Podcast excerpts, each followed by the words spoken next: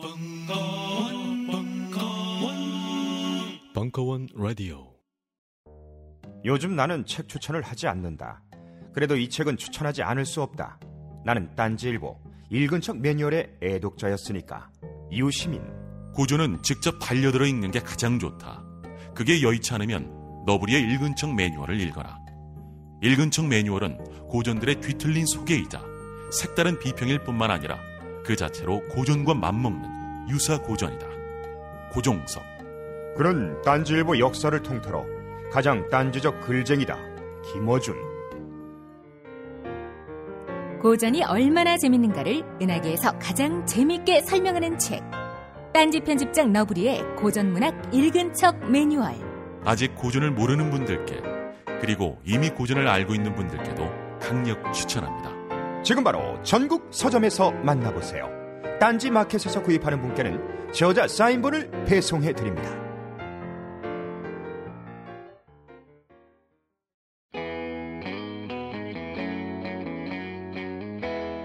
네가 가라 여의도.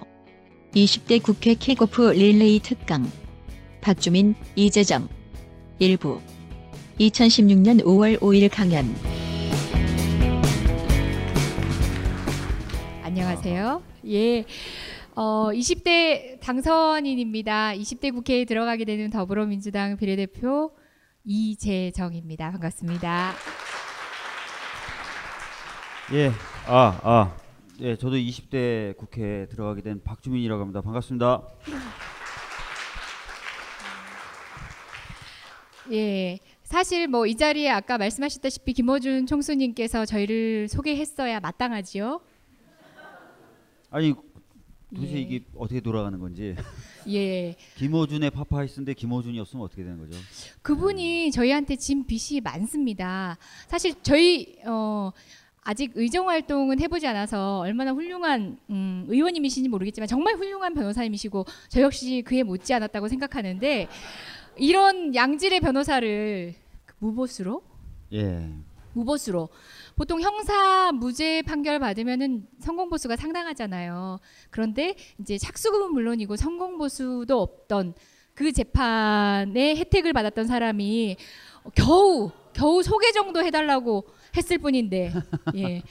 마땅한 자리에 안 나타나셔서 서운하기 그지 없고요. 그럼에도 불구하고 저희는 마이크만 주면 둘이서 얘기할 수 있습니다. 그죠?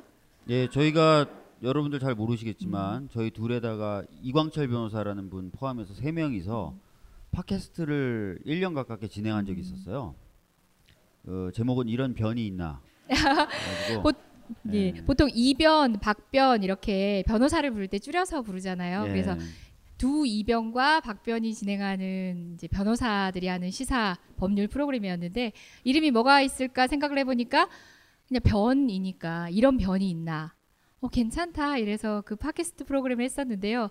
사실 많은 준비가 필요한 건데 그 저희가 거의 뭐 대본 없이 생방송으로 네, 그렇죠. 거의 한 시간 반 가까운 네. 시간을 방송을 해온 구력이 있어서 뭐 오늘 총수님 안 계셔도 저희끼리 음, 주거니 받거니 하면서 질문을 해가면서 우리 박 당, 당선자님의 의정활동 계획과 뭐 정치에 대한 포부 그리고 여러분께 보여드리고 싶은 정치 뭐 이런 거 제가 여쭤보고 또 저한테는 예. 박 변호사님께서 여쭤보시면서 서로 검증해가는 시간 갖도록 하겠습니다.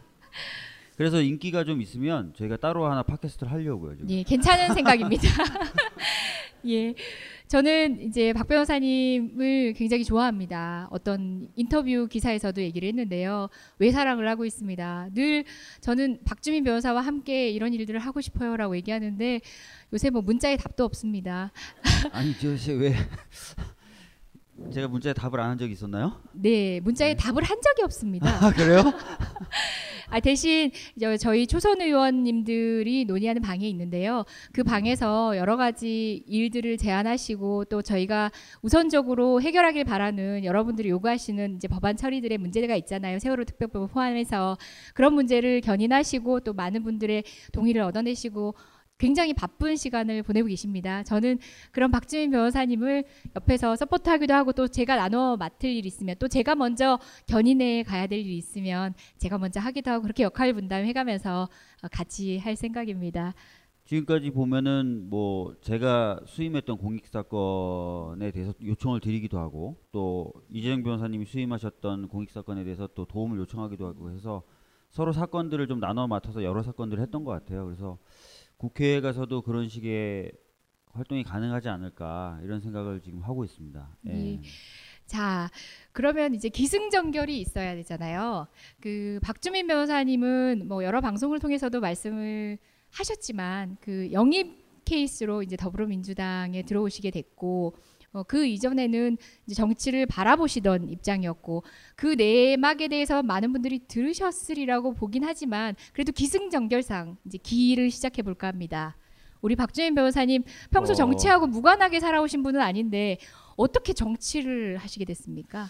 근데 제가 이 얘기는 상당히 많이 해서 그쵸. 오늘은 저 이재정 변호사님 음. 이야기 먼저 들어보는 건 어떨까요?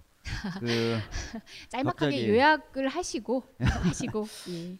뭐 제가 여러 번 말씀드렸던 것처럼 사실은 이제 공익적인 변호사 활동을 했는데 한계를 많이 느꼈죠. 아, 그래서 고민하던 끝에 어, 정치를 계속 고민을 했었다. 모든 사건을 할 때마다. 그러니까 정치가 제대로 되어 있으면 애초부터 그런 사건들이 발생하지 않거나 발생을 해도 쉽게 해결할 수 있을 것이다라는 생각들을 많이 했었었고 어, 그런 생각을 하고 있던 차에 특히 이제 야권이 분화라는 표현을 좀 쓰라고 그러시더라고요. 이거 야권이 분열됐다 그러면 또 특정 당은 굉장히 싫어한다 그래서 분화되는 과정에서 또 새누리당이 압승을 할 거다 이렇게 어려운 상황이 또 있었어요. 그래서 그런 상황에서 이제 정치를 해보지 않겠냐고 제의가 들어와서 어, 고민하다가 입당을 하게 됐죠. 어, 그런 어려운 나름대로 어려운 좀 결정을 좀 했었는데 우리 이재정 변호사님 어떻게 정치를 여기도 성골이 따로 있는 것 같아요. 그러니까 영입돼서 모셔가신 분이 있는 반면에, 그러니까 저는 정치적 고민을 어, 조금 음, 아직 많이 된 건 부족하지만 정치적 고민을 조금 일찍 시작하긴 했었습니다. 사실 저도 정치 포비즘이라고 하죠. 혐오증을 가진 사람 중에 한 명이었고, 뭐 지나치게 국회의원을 막 혐오한다든지 정치인을 혐오하는 방식이 아니라 정치 그거 왜 하는 방식으로 일상적인 혐오 있잖아요. 또는 뭐 정치 언저리 있으면은 왠지 오염될 것 같은 그런 느낌을 가진 어떤 시민운동 영역에 있던 사람 중에 한 명이었어요. 그런데 4년 전에 어, 더불어민주당의 전신인 전신이 뭐였죠? 새정치민주당 그 전신은 뭐였죠? 당성이 부족합니다. 예. 통합민주당이었는데요. 민주통합당이었는데요. 당성이 부족합니다. 그 당시에 19대 비례대표 음, 공천 심사를 했었어요. 심사니까 해도 되지 않을까 하는 나름의 내심의 타협을 가지고 그 상황을 어쨌든 감당을 하기로 생각하고 당에 들어갔었는데요. 그때 어떤 분들을 공천을 해야 하는지의 문제는 생각보다 저한테 많은 고민을 던져줬어요. 후보군이 있고 뭐 민모순으로 세울 것도 아니고 또 학벌순으로 세울 것도 아니고 시험을 치르기 위해서 뭐 성적순이 있는 것도 아니에요. 그러면은 거기에 모여 있는 심사위원 여러분들이 각자가 생각하는 정치에 대한 상이 있었어요. 그럴 때 저는 이제 어 굉장히 숨가쁘게 고민을 이제 시- 처음으로 시작하게 된 거죠. 어떤 분이 정치인 그러니까 국회의원이 되어야 할까? 그러니까 다시 말해서 그 중엔 변호사도 있었고 진선미 의원님 지금 훌륭한 의정 활동을 하고 계시죠. 뿐만 아니라 여러 영역에서 활동하던 분들이 있어요. 그분들을 각 영역의 그 활동만큼 평가해서 가장 우수한 분을 뽑아서 국회의원을 시켜야 되는 건지. 그러니까 고민이 되더라고요. 그러면 정치인은 뭔가 특히 국회의원은 어떤 자질을 갖고 있어야 되나 하면서 정치적 고민을 시작해 봤어요. 사실 무르익지 않은 채로 20대 아 19대 국회의원 비례대표 선정은 끝났고 그 위원님들 여러분들이 계셨고 정치적 고민을 이미 성숙하게 많이 하신 분들의 도움을 받아서 집단 지성으로 비례대표 명단을 만들어서 여러분들께서 또 기쁘게 평가해 주시고 계시잖아요. 뿌듯하기도 한데요. 그 이후에 저의 정치적 고민은 비로소 시작이 됐었어요. 어, 마찬가지로 박주민 변호사님처럼 저도 법률가의 활동으로서는 한계를 느낄 때가 많았고 그럴 때마다 어, 여러분들은 늘 비난하셨을지 모르겠지만 그래도 더불어민주당 또는 뭐 정의당 또는 지금은 해산되었지만 민노당 또는 통진당 통합진보당 여러 의원님들이 정책적으로 저희를 보조해 주시면서 법률적 문제를 법률적 문제에 국한되지 않도록 할 수 있도록 전방위적 고민을 같이 해 주셨거든요.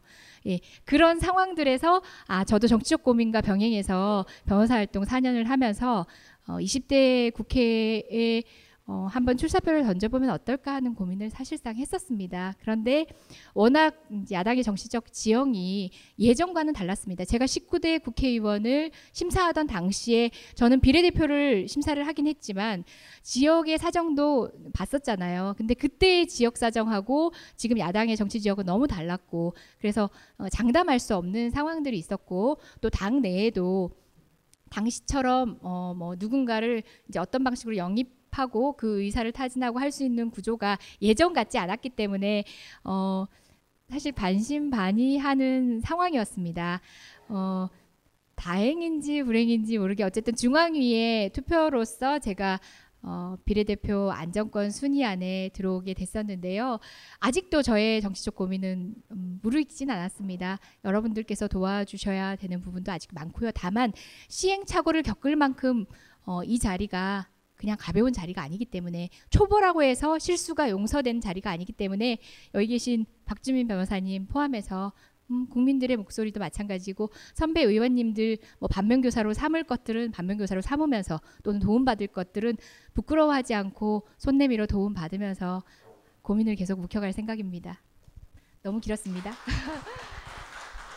예, 그 박주민 변호사님 같은 경우는 세월호 변호사 라는 타이틀이 본인에게 어, 본인을 알려지게 한 대단한 브랜드이기도 했고요. 한편으로는 어, 본인의 활동을 세월호라는 기대 안에 묶어둘 수도 있는 그러니까 그 정말 그것만 하기에도 벅찬 20대 국회가 될 것 같기도 합니다. 그럼에도 불구하고 정치인으로서는 어, 좀 한정된 범위 안에 활동을 묶을 수밖에 없는 그런 한계도 있을 것 같은데요. 어떠신가요? 세월호 변호사에 대한 본인의 생각은?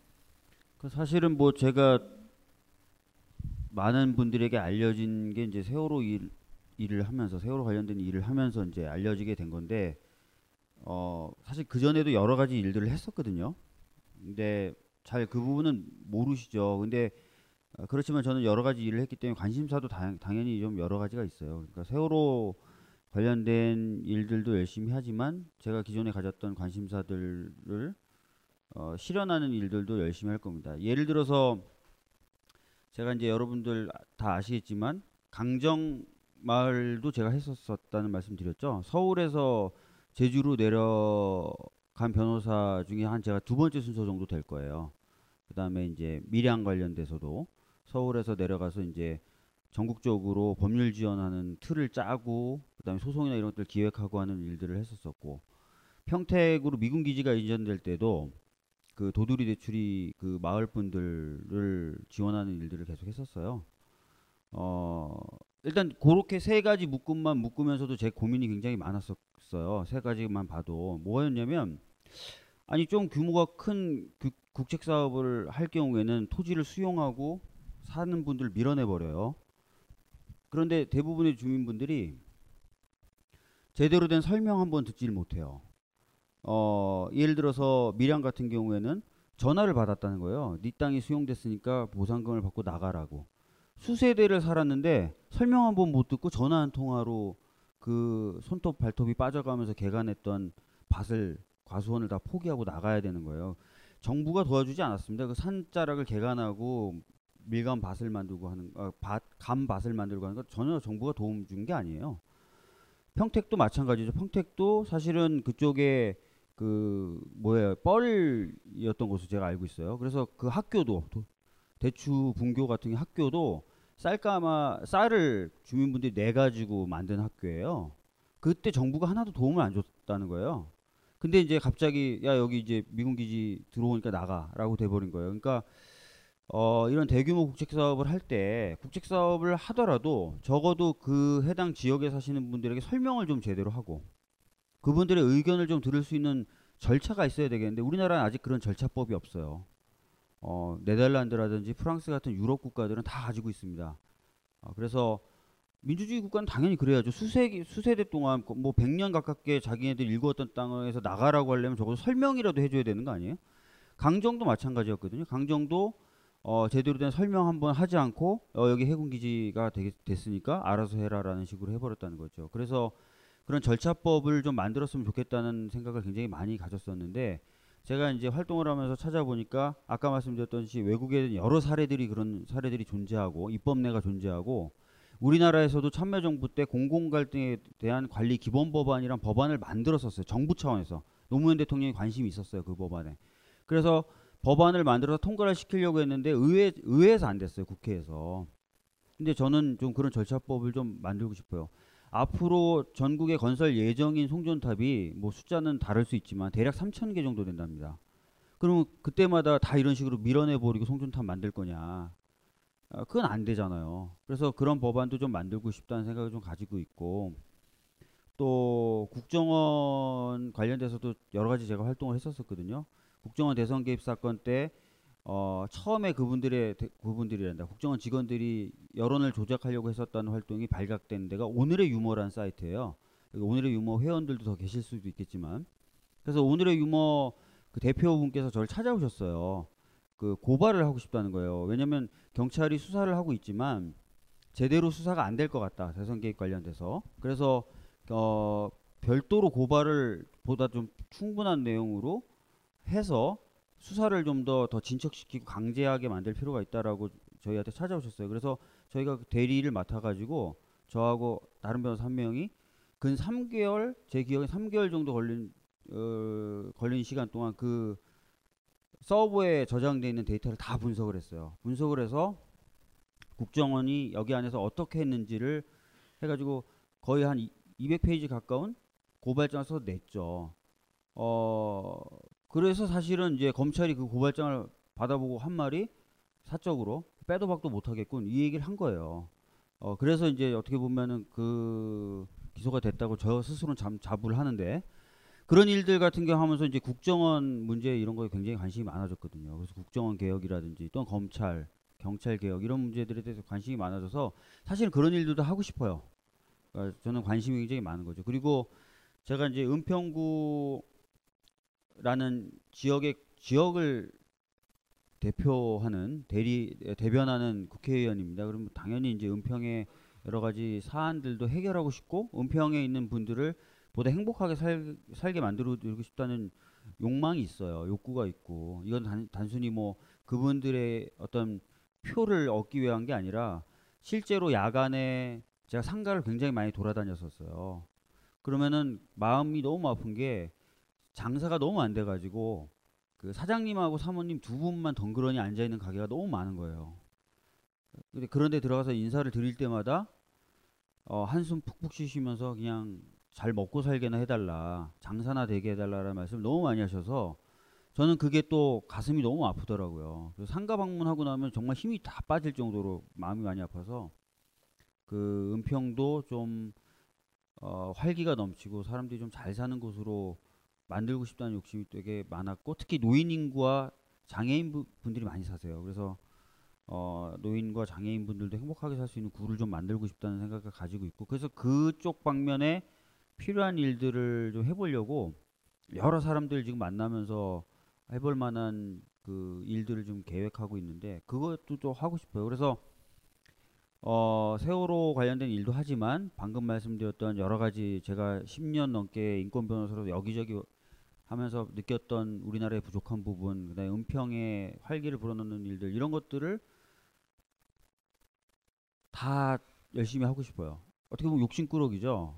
근데 하여튼 다 잘하고 싶다는 마음을 지금 갖고 있는 게 현재 제 생각이에요. 그래서 그냥 가만히 있어도 그냥 가슴이 답답해지죠. 자다가도 이거 어떻게 하면 잘하지? 막 이런 생각이 들 정도로 하여튼 그래서 보시기에 어, 쟤 왜 세월호 일만 안, 일만 하지 않고 왜 딴 일을 하지? 이렇게 생각하지 마시고 아, 저 일에 저 일을 하려고 하면 저 일의 의미는 뭘까라고 좀 생각해 봐 주셨으면 좋겠다는 말씀 좀 드리겠습니다. 예.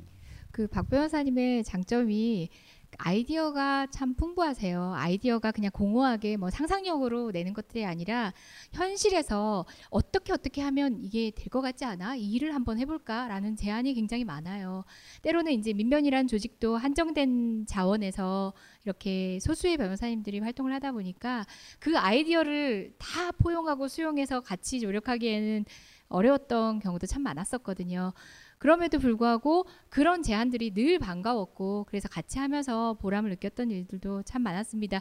그래서 저는 박주민 변호사였던 사람, 이 박주민 당선자의 이런 제안들 지금도 저희 초선 의원 방에 끊임없이 제안도 해주고 하는 것들이 박주민 변호사의 역량으로 당연히 부족해요. 그래서 우리 초선 의원님들 또는 뭐 재선 의원, 삼선 의원님들의 그런 내공들이 함께 보탬이 돼서 분명히 국회에서는 성과를 낼 수 있는 결론으로 이어질 거라고 생각합니다. 저 역시 힘을 보탤 생각이고 저는 준비가 돼 있습니다. 그러니까 문자에 답만 좀 해줬으면 좋겠다. 아니 그래서 만약에 이제 요 얘기가 나오니까 제가 좀 여쭤보고 싶은 게 있어요. 제, 제 요즘 고민이 되는 게 그거거든요. 그러니까 들어가서 이제 일을 하려면 저나 이재정 변호사나 마찬가지로 혼자선 할 수 없단 말이에요. 당연히 이제 동료 의원들을 설득해야 되고 더 나아가서 당의 그런 의견이 좀 주류적인 의견이 돼야 되고 또 네. 그걸 넘어서서 다른 야당이나 다른 당을 설득해야만 네. 법안이 만들어지거나 개정이 될 거란 말이에요. 그래서 이재용 변호사님은 그럼 어떤 식으로 동료 의원들을 만나 나가고 설득할 것인가? 어 저는 그런 부분에 대한 고민이 좀 많은데 혹시 그런 부분을 어떻게 할지 좀 고민을 해보셨는지. 저 역시 음, 마찬가지로 고민하고 있는 지점이기도 합니다. 저희 둘 다 지금 초보예요. 그래서 정치권을 어, 밖에서 들여다봤던 경험밖에 없어요.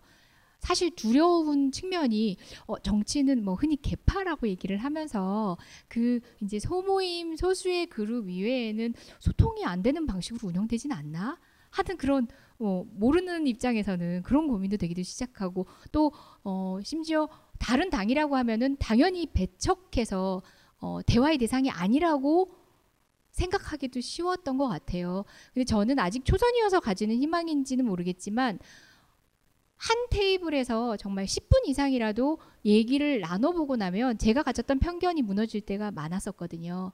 아직은 기대를 많이 하고 있습니다. 어떤 분들이 그런 말씀도 하시더라고요.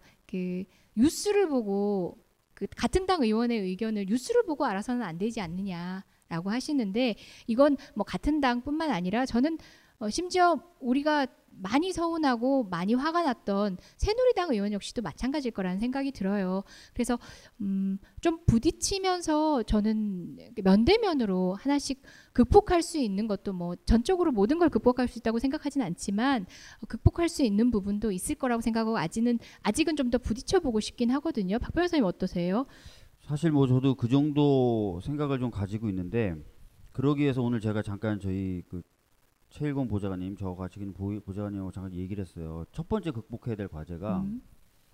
한 10년 정도 이제 변호사 생활을 하면서 국회와 일을 해- 시도했던 게 도모했던 게 굉장히 많아요. 테러 방지법도 그랬었고 뭐 과거에 집시법 개정안도 그랬었고 또 뭐 지뢰 피해자 관련된 보상법도 좀 잘못돼서 그런 작업도 같이 했었고 여러 작업들을 했었었는데 어 그리고 뭐 장하나 의원님하고 사실 공공 갈등에 관련 관련된 법안을 만들려고 작업도 했었어요. 19대 때 19대 때도 그 작업을 했었었는데 잘 안 됐었는데 이렇게 작업을 하다 보니까 이제 기존의 의원들에게 좀 실망한 부분들이 좀 있는 거예요. 그리고 테러 방지법 같은 거 통과되거나 이런 것들을 보고 저도 모르게 아니 저도 알게 의원들을 욕하죠. 근데 지금은 들어와서 그분들하고 제가 욕했던 분들하고 일을 해야 돼요. 그러니까 제가 욕한다는 거 그분 욕했다는 거 그분도 알고 있고 저도 마음속에 아직 뭐가 있는 거예요. 그런데 이제 당선자 대회에 가서 다 똑같은 당선인을 막 인사하는데 그분들도 웃으면서 입꼬리가 떨리고 축- 축하해 이러면서 막 입꼬리가 떨리고 저도 아 예 축하드립니다. 그러니까 이분하고는 앞으로 어떻게 웃으면서 지내지 이런 생각이 드는 거예요. 어 그리고 이제 아시다시피 뭐 세월호 특별법 같은 경우에 협상하면서 많은 우리 당 어, 하고 새누리당 의원님들하고 많은 다툼이 있었었고 해서 우선은 그것부터 좀 극복을 해야 되겠다. 이 앙금을 좀 나도 버리고 저 사람도 버리게끔 해야 되겠구나라는 생각이 좀 들었고 그 다음에는 이제 말씀하신 대로 어, 대화를 좀 나누면서 좀 친분을 다져가야 될 것 같다는 생각이 드는데 제가 또 이제 저 스스로는 약간 좀 뭐라 그럴까요 그 숫기도 없고 뭐 머리는 전체적으로 없지만 특히 주변 머리가 없어서 그 사람들하고 잘 지내고 이런 것들을 좀 못하는 부분이 있어가지고 좀 상대적으로 그 다른 분들에 비해서는 좀 걱정이 좀 많이 되는 편이에요. 그래서 저는 오히려 이제 이재정 변호사님이 친화력이 굉장히 강해요. 그래서 좀 이재정 변호사님 자리 만들고 그럼 저, 저 제가 좀 쫓아가면 되지 않을까. 그러니까 문자에 답신 좀 하라고요.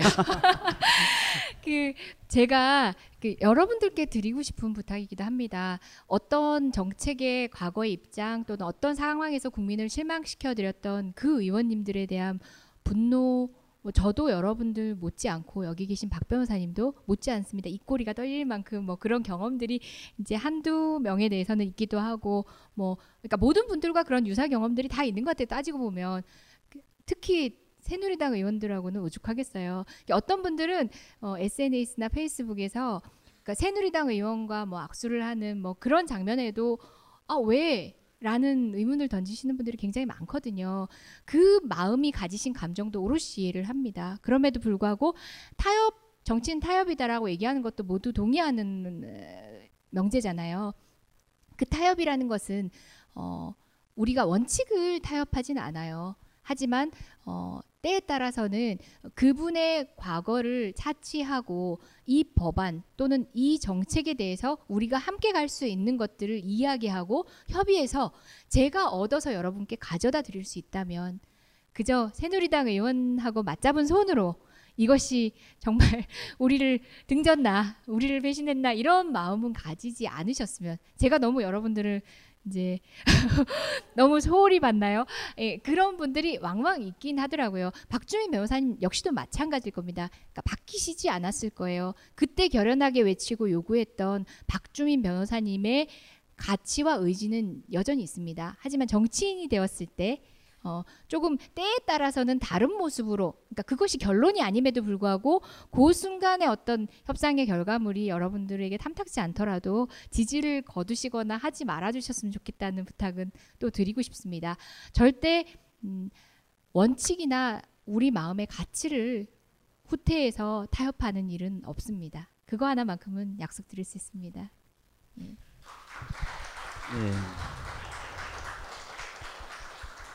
빅그린 투 쓰리 샴푸 이걸 쓰면 머리카락에 힘이 생깁니다 말도 안 되는 제가 지난 시간에 머리카락이 힘이 생긴다고 그래가지고 말도 안 되는 소리라고 그래서 광고 떨어질 줄 알았거든요 근데 진짜로 힘이 생긴다는 걸 증명하기 위해서 광고를 연장하였다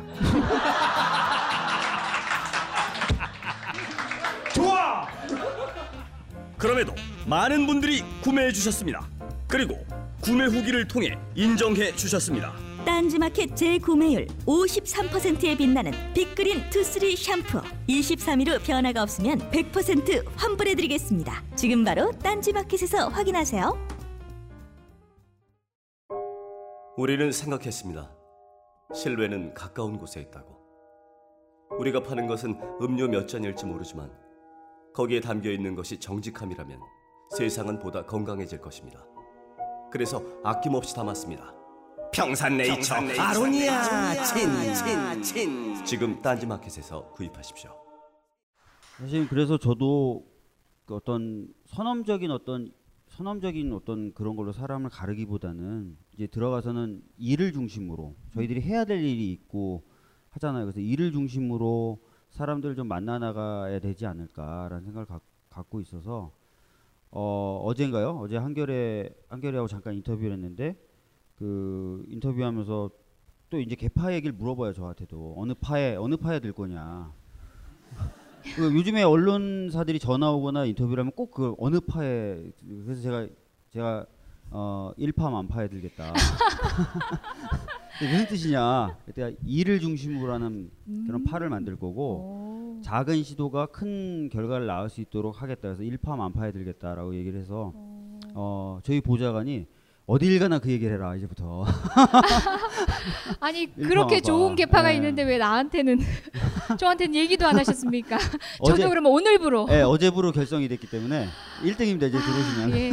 그러면 개파장님은 아니 변호사님 이제 개파장은 이제 나중에 좀 구성이 되면은 예예 어, 선출해서 뽑도록 하겠습니다. 선출해서 예, 어, 사실 어, 같은 뜻을 가지고 어, 함께 이렇게 모이는 이합 집산의 그룹들은 존재할 수밖에 없고 그래야 마땅하잖아요.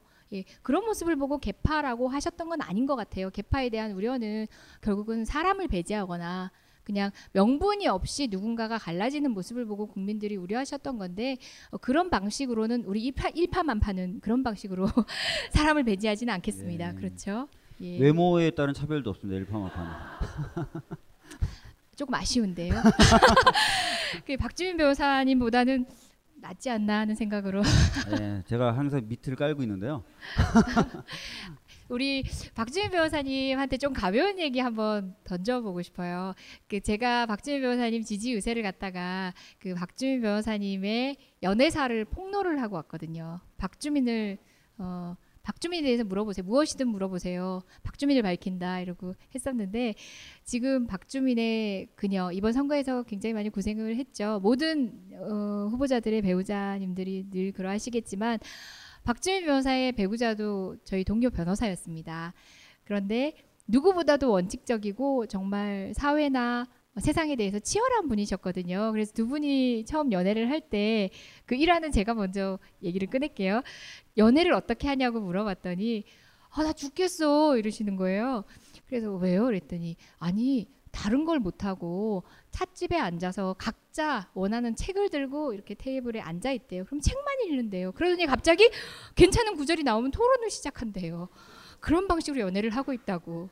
본인도 누구 못지않게 그러니까 책도 다독가이기도 하고 또 막 집중해서 빠, 빠져들면은 진짜 다른 것 모르고 독서하시는 공부하시는 분인데 정말 와이프하고 이런 방식으로 데이트까지 하게 될 줄은 몰랐던 거죠. 그렇게 해서 어쨌든 간에 연애를 하고 결혼까지 했어요. 참 원칙적인 분이기도 하고요. 여러분들 아시다시피 정교조 이제 상근 활동 변호사로서 또 고생도 하시기도 했고 했는데 자 뭐 연애 시가, 시절부터 얘기를 해주셔도 좋고요. 결혼 생활은 어떻습니까? 어 그럼 저도 물어볼 거예요. 아, 제 짝꿍은요. 제 짝꿍은 말씀하신 대로 이제 전교조에 상근하는 변호사예요. 그러니까 국내 유일하게 노조에서 상근하는 변호사입니다. 그러니까 교육 운동에 관심이 많고 그래서 전교조에 상근을 하게 됐고요. 교육 운동에 관심이 많았던 거는 고등학교 때 너무 힘들었대요. 그러니까 똑같은 동일한 가치관을 강요하고 했던 교육 너무 힘들어서 어, 그런 교육 환경을 좀 바꾸고 싶어가지고 전교조 상근 변호사를 하고 있고 어 그렇습니다. 그래서 남들은 뭐 제가 많이 바쁜다 바쁘다 뭐 그래서 뭐, 뭐 가정 생활이 제대로 안 될 거다라고 생각하는데요. 어 저희 집 저희 짝꿍이 저보다 더 집에 자주 안 들어옵니다. 아, 뭐 제가 이제 그 아이가 저희가 아직 없어요. 아이가 아직 없는데 아이 없는 탓도 저한테 많이 하시는데 그렇지 않고요. 실상은 어, 제 짝꿍은 어, 이 거의 집에 잘 안 들어오는 그런 케이스죠. 음. 이 원칙적인 원칙적인 부분이나 이런 데서는 제가 도움을 많이 받았어요. 그 제가 이제 아시다시피 아니 모르실 수도 있는데 처음에는 로펌 생활을 했었어요. 그 로펌 생활을 하면서도 이제 공익 활동을 계속 병행했었는데 어 제가 이제 자주 투정을 부렸죠 제 짝꿍한테. 나는 로펌 생활하면서 돈도 벌고 공익 활동도 하고 이러니까 남들보다 두 배는 힘들어. 와 그러면서 나는 인생이 왜 이렇게 힘들까? 막 그렇게 투정을 부리면 그 친구가 그러죠. 당장 로펌을 때려쳐. 그러면 되거든. 이렇게 얘기해요. 그러니까 자기처럼 공익을 진짜 하고 싶으면 돈이나 이런 거 생각하지 말고 공익하는 일에 전념을 해야지 네가 양손에 다 떡을 쥐고 있겠다고 하면서 괴로워한다는 것 자체가 내가 보기에는 말이 안 되는 고민이다 라고 얘기를 했었어요 그래서 어 제가 굉장히 투덜대고 찡얼대는 버릇이 있는데 음, 제 짝꿍 덕분에 그런 버릇을 싹 고쳤어요. 싹 고쳐 지금은 잘 투덜 투덜대거나 찡얼대지 않습니다. 예. 그래서 제가 좀 제대로 된 인간으로 좀 성장하는데 큰 계기가 됐고요. 하여튼 지금도 여러 가지로 제가 정신적으로 힘들 때마다 좀 강한 모습을 보여주면서 제 옆에서 어, 제 인생의 스승인 것처럼 이렇게 역할을 많이 하죠. 물론 그렇다고 해서 애교가 없는 건 아니에요. 오늘도 제가 어린이날이잖아요. 나가려고 했더니 오히려 막 애교를 부리면서 어린이날인데 날 두고 어디 가냐 이러면서 누가 어린이냐, 그러니까 자기다 뭐 이렇게 얘기를 하던데 아직까지는 잘 지내고 있습니다. 네. 그 짝꿍이라는 표현이 전 참 좋더라고요. 음. 근데 어 그냥 모든 부부가 짝꿍은 아닌 것 같아요. 이 부부를 보면은 정말 짝꿍이구나 싶고 박주민 변호사로서 어, 인권 변호사의 활동을 하던 박주민 변호사일 때뿐만 아니라 박주민 의원 의정 활동을 하는 데 있어서도 이만한 짝꿍이 있을까? 그리고 그 두 부부가 어, 생활하는 모습을 보면 여러분들이 정말 믿고 맡기셔도 좋을 것 같다는 생각이 들더라고요. 이러고 보니까 진짜 아침 방송 사회자 같고 제 얘기는 하나도 못하고 그 박주민 변호사를 보면서 사실 생활 때문에 가족 때문에 타협을 하는 분들이 참 많거든요. 근데 가족분이 오히려 어, 이분을 어, 거리로 내몰고 그리고 또 정말 국가를 위해서 이분을 스스로 헌신하게끔 만드는 그런 에너지가 이분의 짝꿍으로부터 나온다는 생각이 들어서 제가 감동했던 이야기를 여러분하고 공유하고 싶어서 제가 여쭤봤습니다. 저도 여쭤본다니까요. 그러면. 다른 얘기하겠습니다. 아 저는 어, 21개월 된 아기가 있습니다. 제가 굉장히 나이가 많이 돼서 마흔이 넘어서 아이를 낳았거든요. 근데 어, 21개월이라고 얘기한 지가 어, 몇 달이 된 것 같기도 해서 그러면 개월을 더 붙여야 되나 지금 싶기도 합니다. 이렇게 무심한 엄마예요. 저는 어, 경단녀라는 얘기를 했었어요. 무슨 경단녀냐 하면은 다른 뭐 제가 그렇다고 해서 뭐그 돈을 굉장히 많이 벌던 변호사도 아니었고 수입이 굉장히 많이 줄어서 힘들다는 것도 아니었고 어, 공익활동 경단녀라는 얘기를 굉장히 많이 했어요. 예전에 민변 활동을 하면서 민변의 어떤 이슈든 아마 박 변호사님도 마찬가지였을 거예요. 어떤 이슈든 이슈가 있으면 늘 우리를 스쳐서 지나갑니다. 그래서 모든 변호인단에 가입을 거의 다 하게 되는 케이스였어요. 또는 어떨 때는 취사 선택을 하기도 합니다. 재혈액이 부족하면 이 이슈는 제가 빠지기도 합니다. 여튼 간에 제게 선택권이 있을 만큼 모든 사회 현상은 제가 제일 먼저 이제 초중 단계에서 만나게 됐었는데 아이를 갖고 배가 불러오니까 음, 물리적 조건이 그게 안 되는 거예요. 제일 안타까웠던 게 바로 세월호기도 했었거든요. 제가 세월호가 있던 그 사건이 있던 해에 8월에 아이를 낳았는데 마지막 그 국회에서부터 이제 대행진을 해서 올라오던 날 제가 어, 출산 예정일이 불과 한 3주 정도 앞뒀던 어, 날이었는데 어, 국회에서부터 뭐 마포대교였나요? 까지 걸어오는데 더 못 걷는다는 사실이 너무 씁쓸하고 싫어서 같이 어, 걸음을 같이 하던 다른 분들이 부담스러우니까 이제 그냥 집에 돌아가라고 하는 말이 그렇게 서럽더라고요. 그래서 아이가 원망스러웠었어요. 제, 저한테는. 그러니까 공익 활동이든 아니면은 나의 뭐 다른 경력이든 그런 아이에 대한 그런 원망감을 느껴보신 여러 산모님들, 여러 엄마들이 많을 거라는 생각이 들어요. 그래서 한동안은 그걸 극복하는 방법을 아이 낳고 바로 쉬지 않고 어, 재판에 투입되는 걸로 극복을 해보려고 저 나름대로는 용을 썼던 것 같아요. 근데 그 방식은 오히려 아이에 대한 원망을 더 깊게 하고, 그러니까 바람직하지 않았던 것 같거든요. 그런 경험들의 기억 속에서 제가 사실 이제 성인지적으로 여성 문제를 막 심각하게 고민해보거나, 어, 아이 엄마, 그 다음에 경력단절 여성의 삶을 깊이 정책적으로 고민해 오진 못했었어요. 근데 그런 시간들을 겪고 나니까 그 문제에 있어서만큼은 어, 경험을 살려봐야겠다는 생각이 있어요. 의정 활동에서도 어, 저 역시도 다른 인권 영역의 활동에 우선순위를 두고 있기도 하지만 저의 그 경단녀의 경험들, 그러니까 잘못해서는 아이에게 원망이 돌려지기도 하고, 그리고 또 제가 출산을 하고 난 뒤에 물리적으로 불가능한 일들이 참 많잖아요. 호르몬의 지배를 받아서 뭐 에, 스트레스를 받은 것들을 뭐 의뢰인들한테 풀기도 하고 동료 변호사한테 풀기도 하고 낙곰수도 저의 그 산후 우울증의 피해자 중에 한 분이시기도 합니다. 그런 여러 경험들을 어. 그 엄마인 사회 여성 사회 생활을 하는 여성들이 어, 혼자서 극복하려고 바둥대지 않도록 하기 위한 여러 가지 고민들도 함께 하고 싶긴 합니다. 그리고 늘 어, 그리고 제 마음에 빚인 건 어쩔 수 없죠. 세월호 문제만큼은 그 당시에 나의 아이를 돌보느라 함께하지 못했던 그 마음의 빚이 늘 있어서 박주민 변호사님께서 먼저 깃대를 꽂고 가시긴 하지만 응당 박주민 변호사의 일이 아니라 나의 일이기 때문에 저뿐만 아니라 많은 의원님들께서 함께하고 계십니다. 음, 노력하겠습니다. 아니 꼭 해내겠습니다. 여러분들의 염려 너무 잘 알고 있고 어, 저희는 한시도 잊은 적 없다는 말씀 다시 한번 드리겠습니다. 박주민 변호사가 어, 세월호의 상징인 것은 너무나 기쁜 일입니다. 저 사람 얼굴만 보면 세월호 생각이 나와요. 사실 이 사람이 모든 일을 해야 된다는 것이 아니라 의회 300명 중에 저 얼굴이 보이면 세월호가 생각이 나는 거예요. 저희가 배지를 보면 그 사건이 기억나는 거하고 똑같거든요. 세월호 배지 한 명이 걸어 다니는 거예요. 의회에. 참 좋아요. 그래서 모두가 잊지 않고 있습니다. 염려하지 마세요. 예. 그 저희 둘이 이제 같이 이번에 의회에 들어가게 되면서 뜻하지 않게 피해를 보시는 분이 계시죠.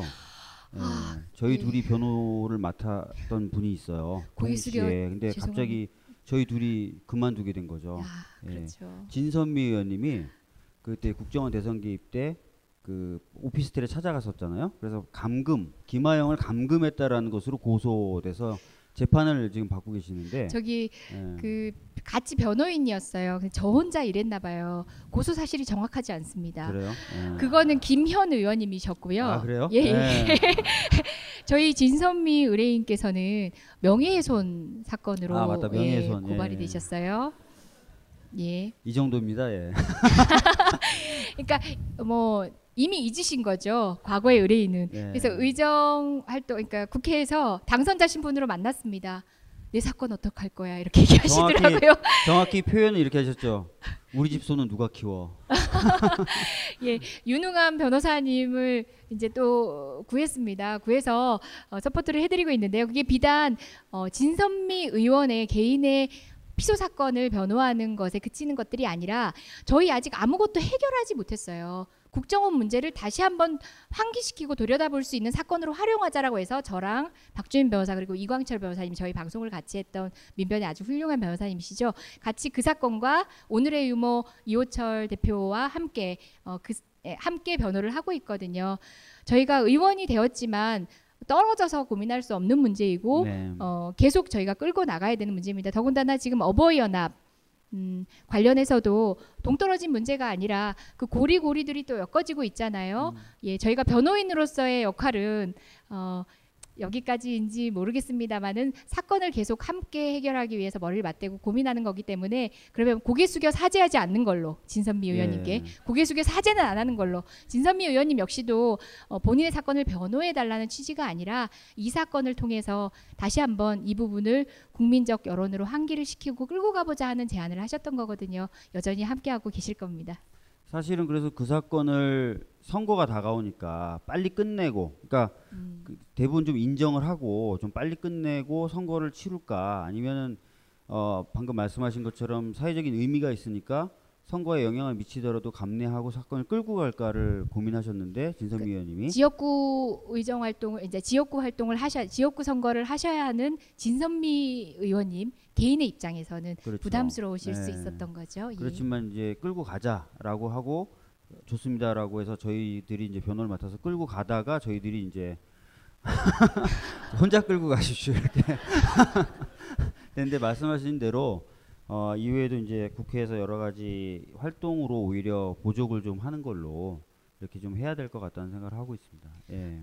예, 또 공교롭게도 이제 저와 진선미 의원은 같이 이번에 어버이연합 어, 관련 사건의 TF에 어, TF 위원으로 편입이 되어서 어떤 상임위에 들어갈지 모르겠지만 상임위 활동과 연계를 해서 끝까지 저희가 눈 감지 않고 이 사건을 어, 제대로 해결하는 모습을 보여드리려고 하거든요. 예. 음, 목표는 다르지 않은 것 같습니다. 저희 원내에 들어가는 어, 이재정 당선자 그리고 또 여기 박주민 당선자뿐만 아니라 원 외에서 또 저희를 뒷받침해주고 계시는 이광철 변호사님도 계속 이 문제에 음, 관심의 끈을 놓지 않고 계십니다. 잘 될 거라고 생각합니다. 네. 이광철 변호사님이 이 자리 계시진 않지만 저희한테는 정말 어, 방송 메이트일 뿐만 아니라 솔메이트처럼 든든하셨던 분이거든요. 이 자리에 음. 그분이 안 계신 게 굉장히 어색하고 낯선 생각이 드는데요. 의원 활동이 의원 한 명의 역량으로 해결되는 것들이 아니라 어, 수많은 분들의 수많은 분과의 소통이 필요한 거거든요. 국민 여러분과의 소통은 말할 것도 없고 이렇게 어, 현장에서 고군분투하시는 시민활동가 여러분 또는 변호사님들 민변 변호사님이든 그렇지 않은 변호사님이든 이렇게 사회적 관심 사회적 관심 있는 영역에서 활동하고 계시는 여러분들의 역량들을 같이 조직해서 문제를 해결하는 능력 그게 바로 어, 의정 활동에 요구되는 국회의원들이 가져야 되는 예, 능력이 아닌가 생각합니다. 그에 있어서는 박주민 변호사나 저나 혼자만 할 수 있다라는 그런 자신감이 지나치게 결여돼 있는 사람들이기 때문에 본의 아니게 코어를 통해서 여러분들께 보여드릴 것 같아요. 예. 그리고 그것뿐만 아니라 저는 그 많은 분들이 선거 때 응원을 해주셨잖아요. 음. 그뭐 많은 저나 뭐 이재정 변호사가 아니더라도 다른 어떤 의원들을 많이 응원해 주셨잖아요. 그거를 어 이제 선거 끝났고 너희들이 들어왔으니까 너희들이 잘해라라고 하시면 안 될 것 같고요.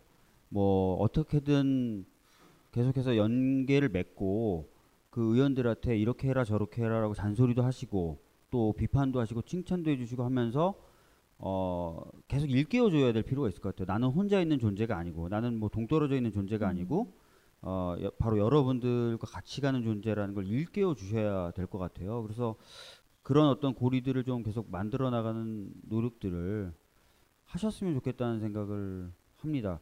뭐 정확하게 어떤 모델이 될지는 모르겠어요. 근데 그런 것들이 있었으면 좋겠다는 생각을 많이 하는 요즘입니다. 예. 그 박주민 변호사님은 이제 세월호 사건이나 아니면 이즈- 이전에 음, 관여했던 어, 여러 사건들을 통해서 이제 갈등 해소와 관련된 기본적인 어떤 입법이 필요하다는 말씀을 하셨는데요. 저도 또 제가 꼭 해야 될 것 같고 제가 해야만 하고 또 박주민 변호사님께서 도와주셨으면 하는 또 입법의 영역이 있는데 어, 여러분들의 도움도 필요하기 때문에 말씀을 드려볼게요. 어, 제가 긴급조치 변호인단이라고 불리우는 이제 변호인단에서 활동을 했는데요. 긴급조치가 뭔지 여러분들 아시죠? 그 유신헌법 당시에 있었던 긴급조치로 인해서 소위 말하는 막걸리법으로 음, 마땅히 범죄를 저지르지 않았지만 어, 정말 막걸리 먹다가 한 정치 얘기로 구속되신 분도 있어요. 그래서 막걸리법이라는 게 정말 생생한 현장의 에피소드를 축약해서 보여주는 게 막걸리 법이었어요. 그렇게 피해 입으신 분들을 위해서 고민을 해보자 하고 민변 변호사들이 모였는데 사실 그 우리나라 법은 뭐 소멸시효라는 것도 있고 그죠? 그 다음에 어, 형사 이제 처벌을 받은 경우라면은 유죄가 확정된 경우라면은 1심, 2심, 3심 하면 끝나버리는 거예요. 다시 한번 들여다볼 수가 없어요. 재심은 굉장히 어려운 조건 하에서만 열리는 거거든요. 그래서 법리적으로는 거의 불가능에 가까웠던 것을 민변 변호사님 그리고 여러 학자분들이 머리를 맞대고 거의 수년간 한 7, 8년간 국리를 한 끝에 이제 법리를 만들어내고 어, 법원의 문을 두드리고 그래서 여러분들이 뉴스에서 보셨다시피 어, 긴급조치가 위헌이다라는 판결을 이끌어낸 거예요. 대법원에서도 그리고 헌법재판소에서도 이끌어냈어요. 이제 아 이분들의 아픔을 정말 보상할 수 있겠구나라고 저희가 안도했습니다. 그런데 실상은 어땠어요? 어, 손해배상 청구를 했습니다. 무죄가 되고, 그러니까 재심을 통해서 무죄가 되고, 그러면 국가기관의 폭력으로 인해서 이분들이 억울하게 옥살이한 건 보상을 해드려야 되잖아요. 그래서 손해배상 청구를 했는데 처음에는 인용이 되는 분위기였다가 이게 기각이 됩니다. 근데 정말 납득할 수 없는 법리이거든요. 그러니까 법리 얘기를 더 깊이 가면 여러분한테 더 많은 시간이 필요하지만 상식적인 변호사의 어떤 정상의 논리에서는 납득할 수 없는 방식으로 기각이 되고 있습니다. 그래서 그분들은 지금 국가로부터 배상받을 길이 막혀 있습니다. 그래서 이제 남은 것들은 여러 가지 경로가 있는데요. 법정에서 변호사가 하는 데는 한계가 있어 보입니다. 물론 저희도 이제 여러 가지 방법을 고안해서 변호인단에서도 하고도 있지만 저는 이 부분을 입법적으로 해결해야 된다는 생각이 있습니다. 쉽지는 않을 것 같긴 한데요. 저희가 어, 나치와 관련된 피해를 배상한 독일의 사례가 있습니다. 어, 한 명 한 명이 니들이 변호사 고용해서 어, 무죄 판결도 받고 민사소송도 하고 해서 배상의 가가 아니라 그 피해에 대해서 국가가 책임을 지는 겁니다. 입법으로 해서 한 명 한 명의 수고를 거치지 않고 그 역사적 피해에 대해서 배상을 해주는 겁니다.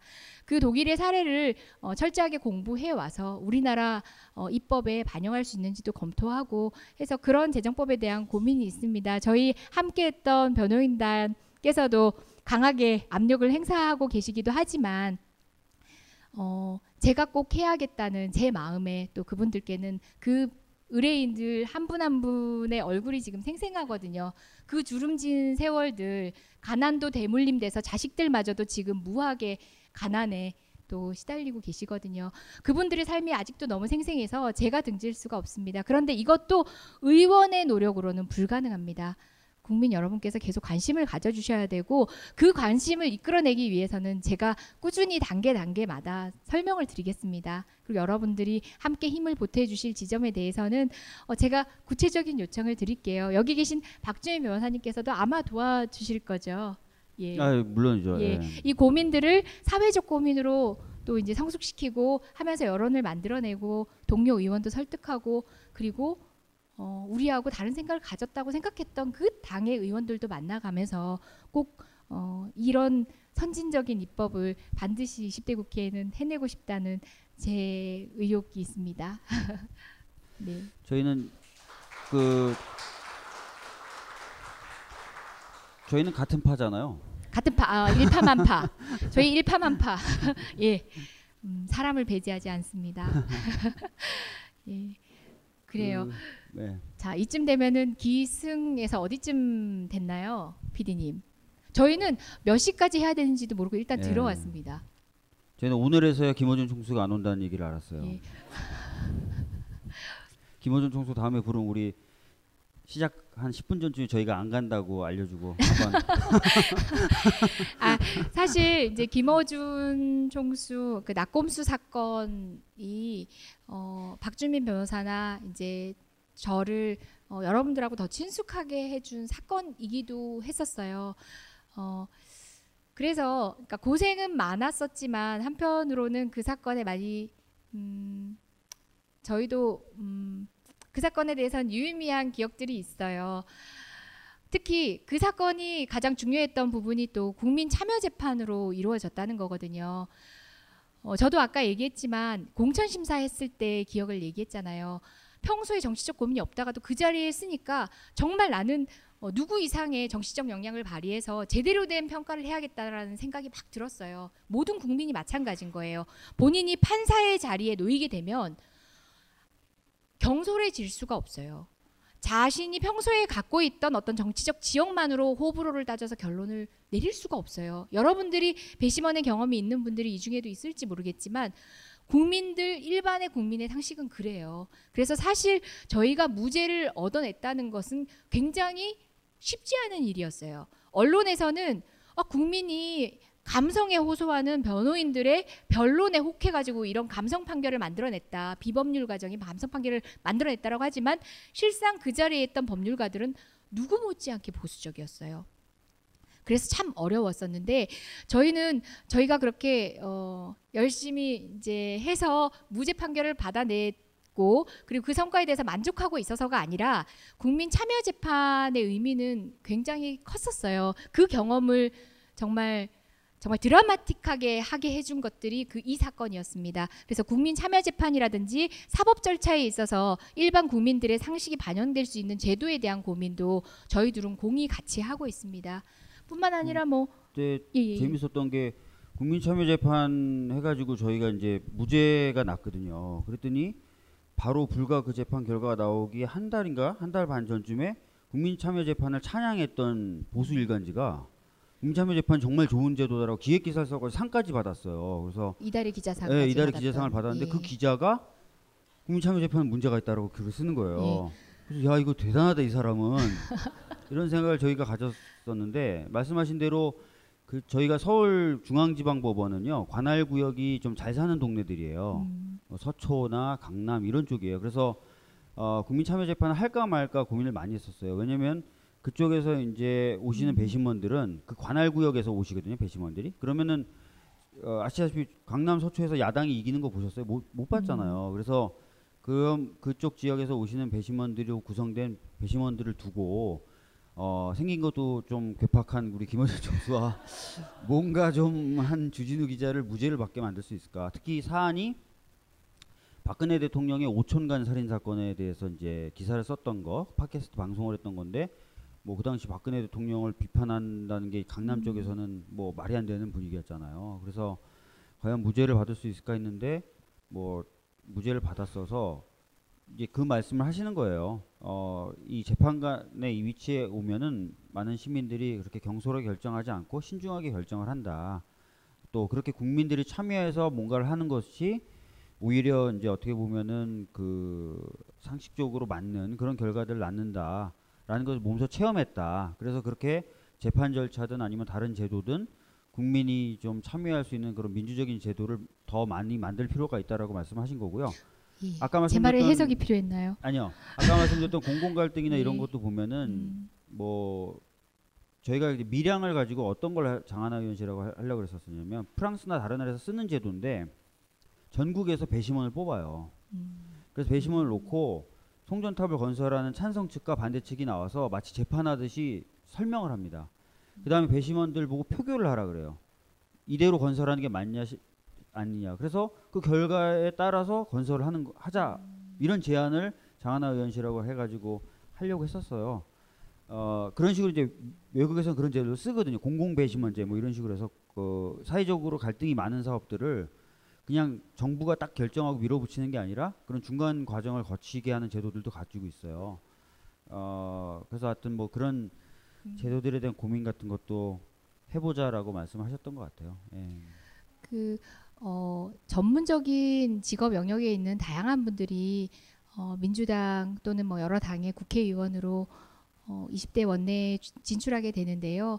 어, 저희의 강점이라고 한다면 박주민 변호사도 저도 음, 사실 이제 감성적인 면이 있는 것 같아요.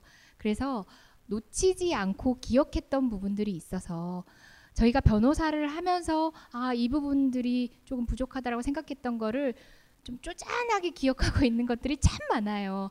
그런 것들을 의회에서 제대로 어, 구현해내고 싶어요. 그런 장점이 다른 정치인 분들도 뭐 이제 각자의 포부도 있고 그 계획에 따라서 하시겠지만 저희의 그 쪼잔한 기억들이 제대로 의정 활동을 한다면 음, 괜찮은 자질이 되지 않을까. 뒤, 뒤끝 있다는 얘기 아닐까요? 나중에 자, 좀 아, 불편하게 했던 아 그렇죠. 그러니까 예. 긍정적인 의미에서는 뒤끝이 있는 것도 굉장히 네, 뭐 중요합니다. 얼마 전에 그 예. 원내대표 투표 끝나고 나왔는데 누군가 와가지고 저한테 깍듯이 인사를 하는 거예요. 체격이 굉장히 좋은 분이. 그러면서 이제 국회 경비를 했던 분이래요. 그러면서 아 뭐 예전에 있었던 불미스러운 일은 어쩌고 저쩌고 얘기하다가 그래서 아예 그러시죠라고 하면서 아니 공무를 보시는 국회 경비원분들 왜요? 왜 못 살게 구셨어요? 아니 그 국회 처마 밑에서 가족분들이 4개월 이상 농성을 했을 때 화장실도 못 가게 하고 뭐 그랬던 일들이 많았었거든요. 그리고 그때 고혈압 약 같은 거 들어오는 것도 진짜 발톱이 빠져가면서 싸워야 약이 들어오고 했었었고 또 여기 어디 가셨어요? 저희 최일권 부장관님은 맨날 그 차 트렁크에 가족분들 태워서 들어왔었어요. 그래서 그 차가 특별 관리가 됐었어요. 그러니까 어 그런 어떤 것들을 그분이 기억하고 계신 거죠. 그리고 왠지 제가 뒤끝이 있을- 것 같은 거죠. 다 잊으라고 이렇게 얘기해서 아 예 알겠습니다라고 하면서 얼굴 한번 더 보고 그렇죠. 그런 뒤끝을 사적 보복으로 해소하는 게 아니라 어, 공적인 제도로 구현해 낸다면 어, 마땅한 있어 마땅한 뒤끝인 것 그렇죠. 같네요. 그분에게 예. 어떤 개인적인 뭔가 그러 하겠다는 게 그렇죠. 아니라 예. 아 사실 좀 그렇잖아요. 국회에 국회 건물을 세금으로 진 거 아닙니까? 그 국민분들이 거기서 화장실을 가겠다는데 의원 아니면 그 문을 통과할 수 없다는 거예요. 전례가 없다는 거예요. 그래서 저기 멀리 200m 떨어져 있는 그 후생간의 화장실을 이용하라는 거예요. 밤이건 낮이건 간에. 그거 굉장히 저희들은 황당했죠. 그리고 안에 농성하는 게 그래요. 뭐 법적으로 허용될 수 없다 그래도 사실적으로 안에 사람이 있는 거고 당장 심장약 고혈압 약이 필요하다는데 그거 넘어오는 걸 막는 건 도대체 무슨 겁니까? 그럼 뭐 어떻게 하겠다는 거예요, 지금 뭐. 그러니까 그러한 것들에 대해서 어, 좀 이해가 안 되는 부분이 많았고 합리적으로 좀 그런 부분은 처리가 될 수 있도록 뭐 제도 개선이라든지 이런 것들이 좀 필요하지 않나라는 생각이 들고 그 중에 하나가 뭐냐면 제가 지금 헌소를 내놨다가 그것도 지금 물려주고 왔는데 헌법소원을 헌법소원. 헌소라고 합니다. 예. 법원 경계하고 국회 경계 100m 내선 집회가 절대적으로 금지됩니다. 이 얘기는 무슨 얘기냐면 법원이나 국회에 대해서 뭔가 의사를 전달하고 싶으신 분들이 있다 하더라도 그리고 그 주제가 뭐, 뭐더라도 방법이 어쨌든 간에 100m 밖에서만 해야 된다는 거예요. 근데 이 미국도 그렇지 않고 프랑스나 독일도 그렇지 않아요. 그래서 어 그것은 국민의 어떤 의사 표현의 자유를 심대하게 침해하는 거고 어, 정치적 표현의 자유를 제한하는 것이다라고 선법소원을 내놨어요. 법원도 제가 내놨고 국회도 제가 내놨, 내놨는데 그게 지금 진행되다가 제가 들어와서 그거를 후배 변호사들한테 물려주고 왔는데 근데 그런 부분도 좀 개선될 필요가 있죠. 항상 그 조항을 들어가지고 아무것도 못하게 하거든요. 국회나 법원 근처에서는. 그 이제 굉장히 납득할 수 없는 예가 어, 통합진보당 해산 사건 당시에 헌법재판소 앞에서 어버이연합 예, 우리 어버이님들께서는 시위를 하셨거든요. 그 사건 아직까지도 제대로 수사도 하고 있지 않았거든요. 예, 하실 수 있다는 겁니다. 그렇지만 이제 형평성 있게 어, 처리가 됐었어야 되잖아요. 저희들 흔히 뭐 백악관 앞에서 피켓팅하는 장면 상상할 수 있잖아요. 영화에서도 많이 봤고 예, 그런 취지에서 어, 박 변호사님 말씀을 이해하시게 될 것, 이해하시면 될 것 같습니다. 굉장히 재밌는 사례인데 저도 박성수 씨라는 분이 있어 둥구리로 유명하고 여기 파팔세도 나오신 음. 분. 그분이 이제 연행이 돼서 제가 그 사건도 했었었는데 그분은 앞에서 이제 법원 경계 100m 내 얘기는 했지만 법원을 상대로 한 기자회견이 아니라 검찰의 문제를 제기하는 기자회견을 했었어요. 음. 근데 기자회견을 하는데 이게 집회로 변질되면은 뭐 연행하겠다고 자꾸 하니까 어 사람 말을 안 쓰고 멍멍이라 그랬어요. 그러니까 아시, 아시나요? 그래서 이가 검찰이 개 같다는 뜻이죠. 그래서 멍멍 하면 알아들을 거다 검찰은. 그래서 멍멍 멍멍 했는데 연행이 됐어요. 그래서 제가 그 사건을 맡아서 헌법소원을 낸 거거든요. 법원 경계 내에서 100m에서. 그러니까 웃기잖아요. 왜 법원 근처에서 멍멍하면 안 됩니까? 다 같이 한 네 명이 멍멍하면 왜 연행이 돼야 되냐고요. 그러니까 황당하잖아요. 그래서 그런 부분들이 좀 20대 때 좀 개선이 됐으면 좋겠다라는 생각도 가지고 있습니다. 그러니까 저희들이 이제 10년 가깝게 변호사 생활하면서 겪은 사회적인 제도의 이상한 점들이 참 많아요. 이거 말고도 그런 것들을 뒤끝을 가지고 한번 바꿔보겠다라는 차원에서 말씀하신 것 같고 어 저도 전적으로 동의하면서 상당한 저도 어 뒤끝을 가지고 있다. 예, 저희 개파가 힘을 모아서 저희 일파만파가 힘을 모아서 제대로 한번 해보겠습니다. 그 조금 이제 화제가 약간 지나간 얘기 같긴 한데 아까 국회 정문을 뭐 일반인들은 출입을 못하는 얘기를 했는데 사실 뭐 권위라는 게 어떤 상황에서는 필요하기도 하고 법관의 견- 권위도 필요하긴 한데 때로는 아 음, 저렇게까지 해야 하나 싶은 것들이 왕왕 생활에서 느껴지는 경우들이 많아요. 저도 이번에 당선자 신문이 되면서 처음으로 그 문을 통과해서 갔었거든요. 묘한 기분이 들어요. 한편으로는 우와 여기를 와보네 하는 승리감도 있었고 한편으로는 이 넓은 대문을 왜 우리 소수의 국회의원들만 이 문으로 가야 되지? 이 레드카페 깔린 것 같은 이 음, 황홀한 기분의 이 멋진 길을 왜 우리만 통과해야 되나 이런 생각도 들었어요. 법원 건물만 해도 마찬가지였거든요. 음, 서초동의 중앙지법 건물을 여러분들이 가보셨는지 모르겠지만 그 건물이 건축 대상을 받은 건물이라고 합니다. 그런데 사실 잘 지어진 건물이 아니에요. 굉장히 권위적이고 일반인들이 이용하기에는 굉장히 불편한 건물이거든요. 그러니까 생활의 편의나 이용객들의 편의를 고려하지 않은 건물이 이제 건축 대상을 받았던 건 이제 과거 권위주의 정부 시절의 일이었겠죠. 거기는 특히나 국회보다 더 심각한 게 어떤 법정을 가려면 어떤 문으로만 가야 돼요. 변호사조차도 익숙해지지 않으면 그 법정을 가는데 어느 문을 이용해야 되는지 몰라요. 중앙 통로는 사실상 거의 법관님들에게만 허용이 되다시피 해요. 일반인들이 지금 뭐 아예 못 가는 방식으로 통제하고 있진 않지만 이제 너무 오랜 시간 동안 법관님들만 이용하다 보니까 그런 방식으로 운영이 되고 있는데 아직 이제 고민이 참 정리되지 않은 그런 생활 안에서의 권위들이 권위에 대한 고민들이 좀 있습니다. 어, 뭐 얘기했듯이 국회 정문의 출입이라든지 또는 국회의원과 관련된 여러 가지 예우들이 때로는 아직은 우리는 또 남의 옷 입은 양 조금 불편하게 느껴지는 것들도 있지만 어, 국회의원뿐만 아니라 어떤 어, 권력 작용에 어, 수반되어야 될 어, 권위들이 분명 있을 테고 그런 것들은 저희가 낯설더라도 저희가 또 적응을 해야 되는 게 국민이 또 지켜주시는 권위이기도 할 것 같다는 생각도 하면서 불필요한 권위는 또 뭔지도 가려내는 작업 역시도 생활 안에서 저희 초선들이 해야 되지 않을까 하는 생각도 하고 있습니다. 예, 그러면 10분 정도 쉬고 저희가 질문지 공부를 하겠습니다. 잠시 네. 후에 뵙겠습니다. 예, 예, 예. 벙커원, 벙커원, 벙커원 라디오.